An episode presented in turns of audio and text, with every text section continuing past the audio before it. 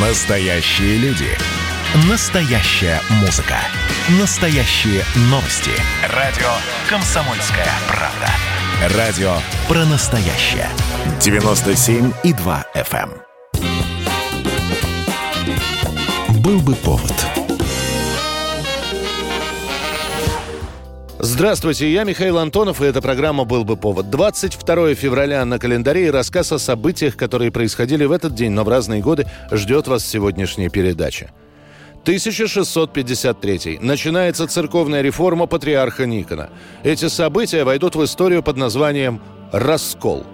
Набожный молодой царь Алексей Михайлович, назначив Никона патриархом, повелел привести в порядок церковные законы и церковные книги, которые тогда издавались с огромным количеством ошибок и разночтений. Сам Никон говорил, что необходимо вернуться к греческим текстам и переводить только греческие книги, так как, по мнению патриарха, именно они являлись каноническими – в финале все изменения выльются в следующие пункты. Отныне повелевалось креститься тремя перстами вместо двух. Поклоны следовало совершать до пояса, а не до земли, как было раньше. Было изменено имя Бога в соответствии с общемировым написанием. Теперь вместо «Иисус» писалось «Иисус». Произошло изменение обрядов церковной службы. Теперь крестный ход совершался не по часовой стрелке, как было раньше, а против часовой стрелки. О поклонах я не согласен. Вся церковь русская молилась земными поклонами. Об этом отцы Стоглавого собора говорят. И все древние русские и греческие уставы. Ну а чтобы все вот эти изменения закрепить в умах, патриарх антиохийский Макарий, проведя службу в Успенском соборе, объявляет анафему тем, кто совершает крестное знамение двумя перстами – в апреле того же года патриарх Никон созывает собор русских епископов, на котором все крестящиеся двумя перстами отлучены и прокляты. Почему два перста слагаем? В память о божественной и человеческой сути Спасителя нашего, Христа. А большой, да два последних соединяем. Вот вам память о единосущной Святой Троице. Оно и малому ребенку ясно, и любому мужику, и бабе грамоты неразумеющим. Те, кто продолжал соблюдать старые обряды, так и стали называть старообрядцами. Они преследовались, арестовывались, подвергались пыткам. Ну а тем, кто подговаривал других против новых правил, грозил костер. Так, например, были прилюдно сожжены протопоп Авакум и его сподвижники. Нам за правду вечность Бог жалует. Словом буду жив. Ох, надымлю!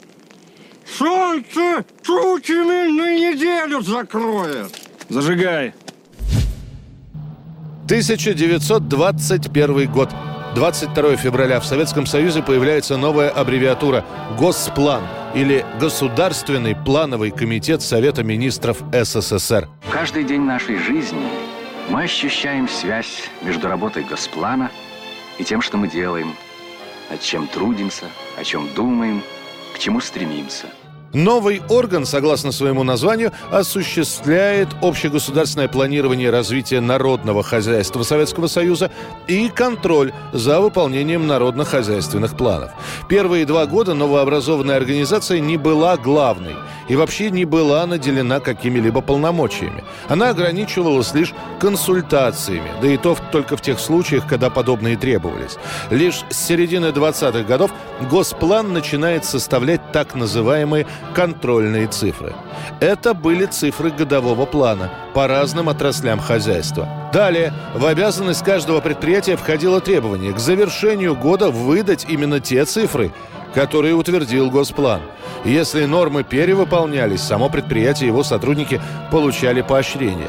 Ну а если нет, в разгар первых пятилеток срыв Госплана и его нормативов, не выработка – отставание от цифр все это наказывалось. В лучшем случае доходило до снятия с должности, в худшем – арестом, а иногда и расстрелом. Поэтому и планы старались выполнить и перевыполнить. Так, на январском пленуме ЦК ВКПБ было заявлено о выполнении первого пятилетнего плана за 4 года и 3 месяца. В Госплане СССР аккумулируется работа по планированию народного хозяйства и культуры страны. В работе Госплана участвуют виднейшие специалисты всех отраслей, крупные ученые. 1966 год и снова четвероногие в космосе. В СССР запущен спутник «Космос-110» с собаками на борту. Полетели в космос ветерок и уголек – Казалось бы, люди уже слетали в космос. Уже состоялся выход в космическое пространство. Поэтому резонный вопрос, а почему опять полетели собаки? Беспородные ветерок и уголек, между тем, устанавливали свои рекорды. На этот раз по продолжительности полета. Собаки проведут в космосе 22 дня, и их рекорд будет побит только спустя 5 лет экипажем «Союза-11». Под такие условия собак вначале необходимо было подготовить и натренировать. В первую очередь им нужно было привыкнуть к новой одежде и к собственному состоянию. Важно, чтобы собаки не пытались разорвать, вылезти или как-нибудь повредить костюмы или оборудование. Также необходимо было приучить собак к длительному обездвиживанию. В ходе тренировок собак собаки фиксировались неподвижно до 50-55 суток. Но, как показала практика, после 20-го дня тренировок прослеживалось ухудшение психического состояния животных. И ветерок, и уголек благополучно спустя 22 дня приземлятся в марте. Правда, когда собак извлекут из спутника, выяснится, что у них нет шерсти, и они крайне истощены. Несколько недель понадобится, чтобы привести четвероногих космонавтов в норму и уже позже снимать их на хронику. Врач-космонавт Борис Егоров доволен. Уже сейчас, подводя первые итоги, ученые констатируют отрадный факт. Новый научный эксперимент имеет большое значение для будущих космических полетов. 1997 год, 22 февраля. Совершенно неожиданно для всех английский хит-парад, а после шведский хит-парад и другие европейские чарты возглавляет группа, которая играет альтернативный рок. На первом месте No Doubt и их баллада Don't Speak.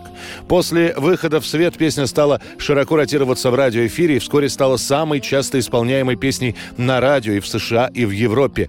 Она возглавит чарт Billboard Hot 100, ну и 16 недель подряд будет находиться в нем на первом месте, установив для того времени самый настоящий рекорд. Это была программа «Был бы повод» и рассказ о событиях, которые происходили в этот день, 22 февраля, но в разные годы. Очередной выпуск завтра. В студии был Михаил Антонов. До встречи.